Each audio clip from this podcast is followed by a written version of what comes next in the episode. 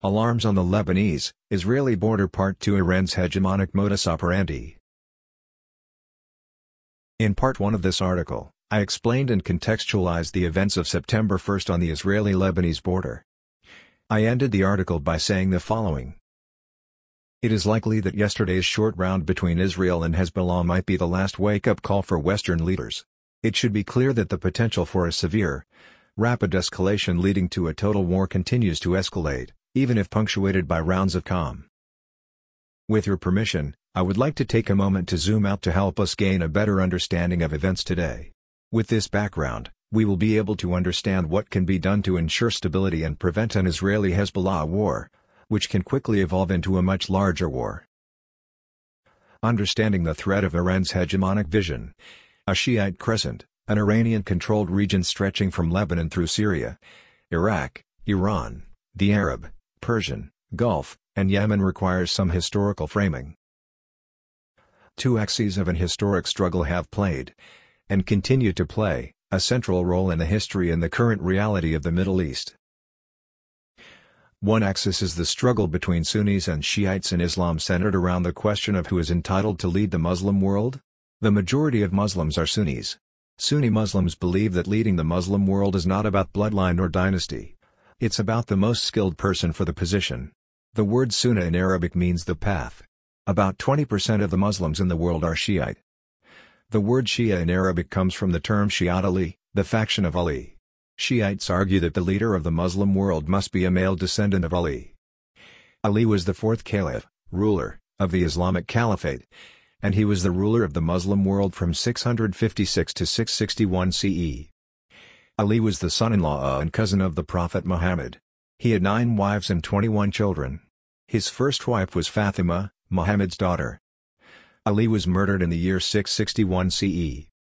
After his death, Ali and Fatima's eldest son, Hassan, abdicated the throne, and was later assassinated. Their younger son, al-Hussein, the last male grandson of Prophet Muhammad, demanded the position, challenging the ruler of the caliphate at that time, Yazid ibn Muawiyah ibn Sufyan. The struggle for control soon became violent. And in the year 680 CE, al-Hussein, his family, and his supporters were killed in a battle against the Yazid army in the region of Karbala, Iraq of our times. Al-Hussein ibn Ali became a symbol of tortured sainthood within the Shia faith. He is referred to as the master martyr by Shiites. The slaughter at Karbala is the cornerstone of the Shiites. The struggle between Sunni Islam and Shiite Islam is one of the key factors that has shaped regional history. An abyss of hostility, differing ideological and theological opinions, political clashes and mutual violence has divided Sunni and Shiite Islam for more than 1,300 years. The second axis, which has played a role in the shaping of the region, is the rivalry between two large regional civilizations. The Arab civilization, predominantly Sunni Muslims on the one hand, and the Persian civilization, predominantly Shiite Muslims on the other side.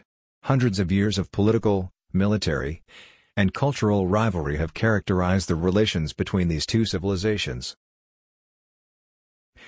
The rise to power of the Mullah regime in Iran in 1979 marked a significant milestone in the history of the Sunni-Shiite Arab-Persian power struggle. The core value of the Iranian Mullah regime, which is embedded in the Iranian constitution, is exporting the Islamic Revolution. The goal of exporting the Islamic Revolution is to ensure that Iran becomes the dominant superpower in the Middle East. Driven and guided by that concept, the Mullah regime pursues an aggressive expansion policy to create a secure and Iranian-controlled region stretching from Lebanon through Syria, Iraq, Iran, the Arab, Persian, Gulf, to Yemen, the Shiite Crescent. In the eyes of the Mullah regime, achieving regional dominance will right the historical wrong, and will restore justice and honor to the Shiites who, according to their narrative, were denied the crown of leading the Muslim world when al-Hussein bin Ali killed in 681 CE. 8 active arenas of the Sunni-Shiite Arab-Persian power struggle.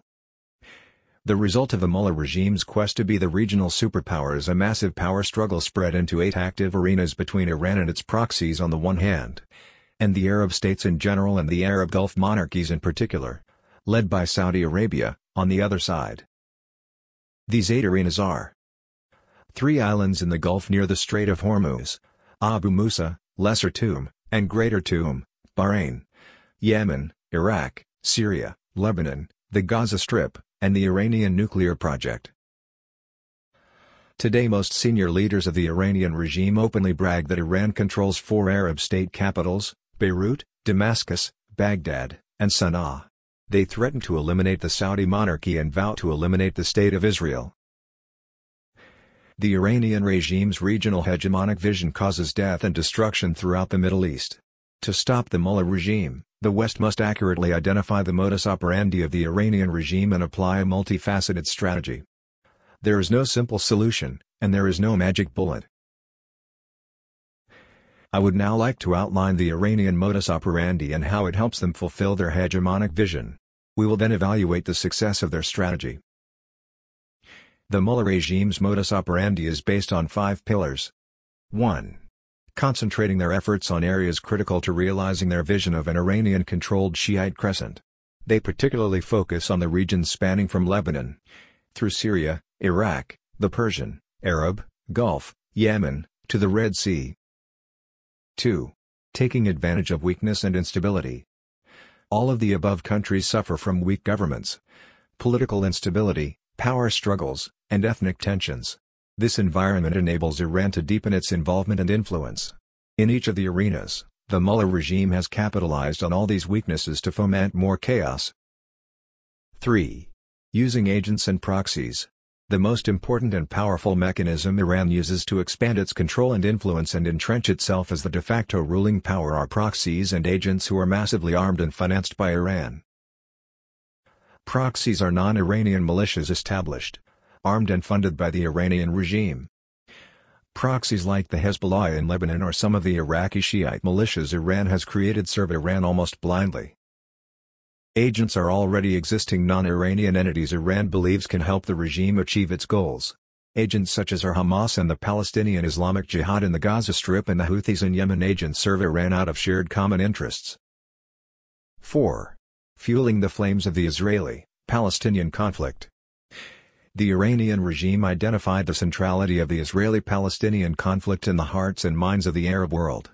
They positioned themselves as the defenders of the Palestinians, and to that end built a network of operational proxies and agents in Lebanon, Syria and the Gaza Strip. This network is known as the Axis of Resistance. In the modern dictionary of the Middle East the word resistance, in Arabic, al-Muqawama, is a term that is the code word for the destruction of the State of Israel through violence. Fueling the flames of the Israeli-Palestinian conflict serves the Mullah's hegemonic vision. 5. Money buys power. The primary way the Iranian regime deepens its influence in these arenas is through financing its agents and proxies. The income sources Iran uses to do this are primarily Iranian oil and gas revenues. The money Iran provides is intended for 2 purposes: to fund weapons, arms, and ammunition, and to recruit, pay, and support militants. To provide agents and proxies enough money to actually create their own sub-economies, thereby providing education, social services, welfare services, etc. in weak, fledgling and disintegrating states. The proxies and agents gain political power and public support through providing what the state and official agencies and entities cannot. And the more the state implodes, the better it is for the Iranians. As of 2019, the Mullah regime strategy can mark substantial achievements in securing control of the Shiite crescent.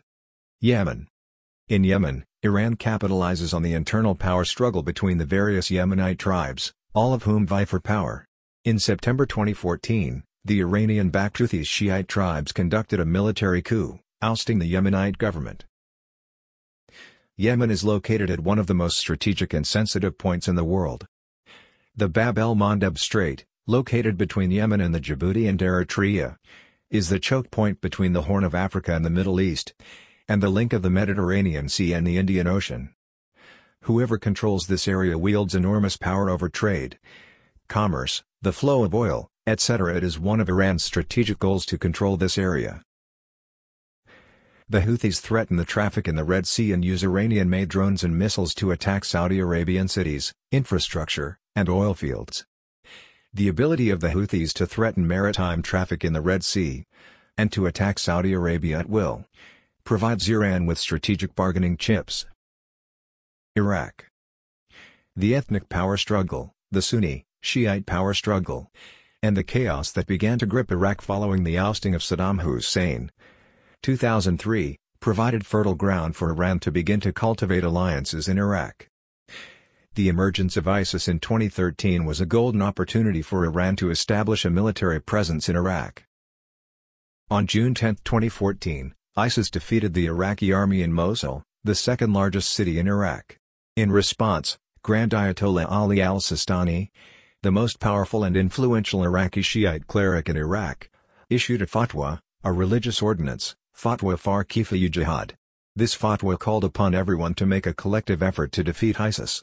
Al-Sistani's fatwa urged every Iraqi capable of fighting to take up arms to defeat ISIS forces in Iraqi territory. Al-Sistani's fatwa laid the foundation for the establishment of what will become the PMU. In November 2016, the Iraqi parliament, except for the Sunni delegates who did not attend the vote in protest, approved a law formally creating an Iraqi military force called al-Hashd al-Shaabi, the Popular Mobilization Units, PMU. The law made al-Hashd al-Shaabi, PMU, a legitimate and official military force, operating in parallel to the Iraqi armed forces, and under the control and command of the Iraqi government. Iranian Revolutionary Guards, IRG, train and command PMU major militias, fighting together to defeat ISIS. Today the PMU consists of some 70 Iraqi, mostly Shiite, paramilitary militias numbering between 40,000 and 160,000 militants. The most powerful Shiite militias of the Iraqi PMU are Iran proxies. In addition to its military presence in Iraq, Iran also cultivates Iraqi politicians who are in favor of Iranian intervention in Iraq. Today, the second largest political camp in Iraq, known as Al-Fath, the Triumph, coalition is composed of political parties and politicians affiliated with Iran. Iraq is very significant for Iran. The majority of Iraq Arabs are Shiites. The holiest Shiite shrines are in southern Iraq. Iraqi consumers are a significant audience for Iranian commodities. Iraq and Iran share sprawling oil fields. Iran provides southern Iraq with electricity. Southern Iraq is, to a large extent, an Iranian protectorate. Iran has established in Iraq a political and military power base which enables the Mullah regime to dictate Baghdad's domestic and foreign policy to further Iranian interests. Iraq is a critical element in Iran's hegemonic mission. One of the cornerstones of Iran's strategy to become the regional superpower is to establish and control an Iranian-controlled land corridor that stretches all the way from Iran to the Mediterranean Sea. Securing this land bridge will enable Iran to freely and easily stream weapons and militants from Iran to Syria.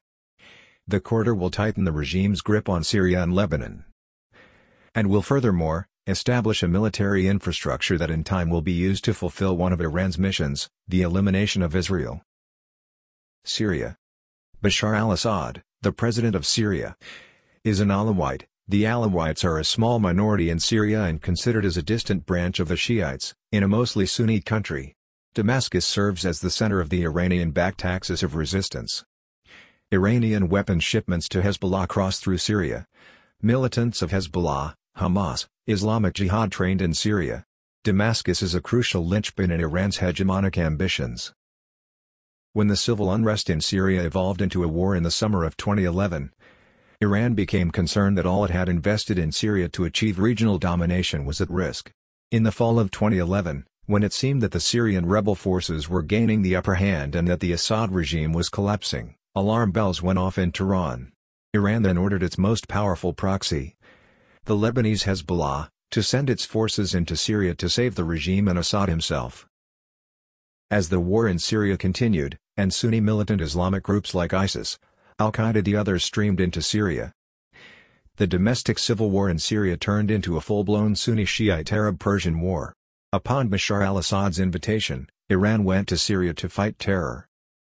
Under that slogan, Iran has sent dozens of thousands of Shiite militias, Afghans, Iraqi, Pakistani, as well as Lebanese Hezbollah militants into Syria, all of whom are supported, armed and guided by the Iranian Revolutionary Guards, IRG. The Iran-Assad-Russia axis is determined to maintain its rule over Syria. To that end, they have destroyed Syria, murdered hundreds of thousands of Syrians, expelled and forcefully displaced entire Syrian Sunni communities, and created millions of Syrian refugees. Today Iran and its proxies physically occupy and control part of Syria, and the Mullah regime is proactively attempting to expand its military and economic control. Syria is the last element of the corridor before Lebanon. To complete the land bridge, secure their control from Iran to the Mediterranean, and become the superpower in the Middle East, Iran must control Syria. Lebanon. In the early 1980s, in Lebanon, under the slogan of the resistance, Iran created what will become its most important operational proxy, Hezbollah. The Iranians identified and capitalized on the fact that the Shiites are the largest sect in Lebanon, over a quarter of the population, that Lebanon suffers from a weak government, chronic political instability, power struggles, and ethnic tensions, and that Israel occupied parts of Lebanon from 1982 to 2000. Iran provides Hezbollah with yearly financial support estimated at $700 million. In addition, the regime provides its proxy with the most advanced military training and massive amounts of technologically advanced weapons, including, according to estimations, more than 130,000 rockets and missiles aimed at Israel. Over the past 2 decades, Hezbollah dug border crossing tunnels from Lebanon into communities in northern Israel. And over the past few years, under Iran's guidance and support, Hezbollah has been working on developing a high-precision missile project in Lebanon. The massive investment Iran has made in Hezbollah has paid off very well for the Mullah regime. Under Iran's direction, Hezbollah kidnapped Lebanon in the most simple and effective way, terror and the use of brutal force. In 2000, when the Israeli army withdrew from Lebanon, the Lebanese government asked Hezbollah to give up its weapons and disarm itself. Hezbollah refused. They claim their weapons are part of the resistance against Israel and are therefore untouchable. In 2005, Lebanese Prime Minister Rafik al-Hariri was assassinated. The International Tribunal, STL, set up by the United Nations Security Council to investigate the murder gathered conclusive evidence linking Hezbollah to murder of the late prime minister. In 2006, Hezbollah initiated a war against Israel that caused major destruction in Lebanon. In 2008, the Lebanese government demanded Hezbollah stop developing a communication infrastructure financed by Iran. In response, Hezbollah conquered Beirut, killing dozens of Lebanese.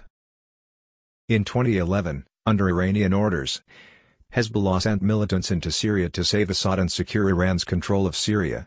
Thus independently, against the Lebanese government's decision, dragging Lebanon into the war in Syria, violating the Lebanese government's neutrality policy vis-à-vis that war. By kidnapping Lebanon, Hezbollah provides Iran a strategic base on the shores of the Mediterranean, also bordering Israel. The Gaza Strip. From a population perspective, the Gaza Strip, located southwest of Israel, differs from any of the above arenas. The 2 million Palestinians who live in the Gaza Strip are Sunni.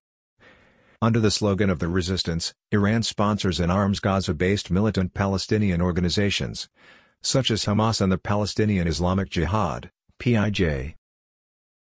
Hamas in Arabic means religious enthusiasm, and it is also the initials of Harakat al-Muqawama al-Islamiyya, the Islamic resistance movement. In the summer of 2007, Hamas took over the Gaza Strip, violently terminating the rule of the Palestinian Authority who ruled Gaza at the time. Hamas justified its coup by saying that the PA had abandoned the path of the resistance. Palestinian Islamic Jihad (PIJ) is the second most powerful military power in Gaza. Like Hamas, it vows to eliminate Israel through the use of violence. Both Hamas and PIJ are backed and supported by Iran. Since 2007, 2 of Iran's agents in the Gaza Strip, Hamas and the Palestinian Islamic Jihad, have escalated their attacks against Israel. As a result of the growing violence, thousands of Palestinians and hundreds of Israelis have been killed, and major destruction has occurred mainly in Gaza. While the PIJ is entirely loyal to Iran, the relationship between Hamas and Iran is more complicated. In 2012, as the war in Syria expanded, Hamas distanced itself from the Assad-Iran axis, because Syrians are predominantly Sunni. And as a Sunni entity, Hamas had to decide which side of the war to take. Did they want to side with the Iranian Assad axis, which was slaughtering Sunni Syrians, including Palestinians in Syria, at will? Or did they want to distance themselves from the Iranians to show their loyalty to the overwhelmingly Sunni Arab world, which is Hamas' natural home? Hamas chose to leave Damascus. Iran retaliated Hamas by cutting its support to the Hamas government in Gaza. But the regime continued to support Hamas military force, the Izzaddin and al-Qassam brigades. As of 2019, the relationship between Hamas and Iran are apparently back on track. A Hamas senior delegation recently met with Iran's supreme leader Ali Khamenei. In return for Iran's forgiveness, and as Iranian-U.S. tensions increase, Hamas delegation leader to Iran, Saleh al-Aruri, announced that Hamas is the first defense line of the Muslim world, including Iran. Influencing the Gaza Strip provides Iran with two significant achievements. Gaza is Iran's third offshore base to the Mediterranean Sea. The other two are Syria and Lebanon. And controlling Hamas in the Pigeon Gaza enables Iran to keep fueling the flames of the Israeli Palestinian conflict. Now that we understand Iran's modus operandi in the current landscape, we can address the following questions. What needs to be won to thwart Iran's hegemonic vision? And why should it be the West's top priority to immediately and resolutely address the very flammable situation, and defuse the ticking bomb of an Israeli-Hezbollah war? I will focus on that in the third and concluding part of this article. Click here for PDF of this article. Links to sample related articles I have published. Increasing probability for large-scale collision between Israel and Iranian proxies in 2019, January 2019. JCPOA pushed Middle East closer to war. Will Western leaders choose the right path to reverse the tide? May 2018. A growing whirlpool of violence, the Middle East legacy of Barack Obama, January 2017. Pak Samar, Iran, March 2015. Is war in the Middle East inevitable? February 2012. The Iranian Dance of the Veils, November 2011.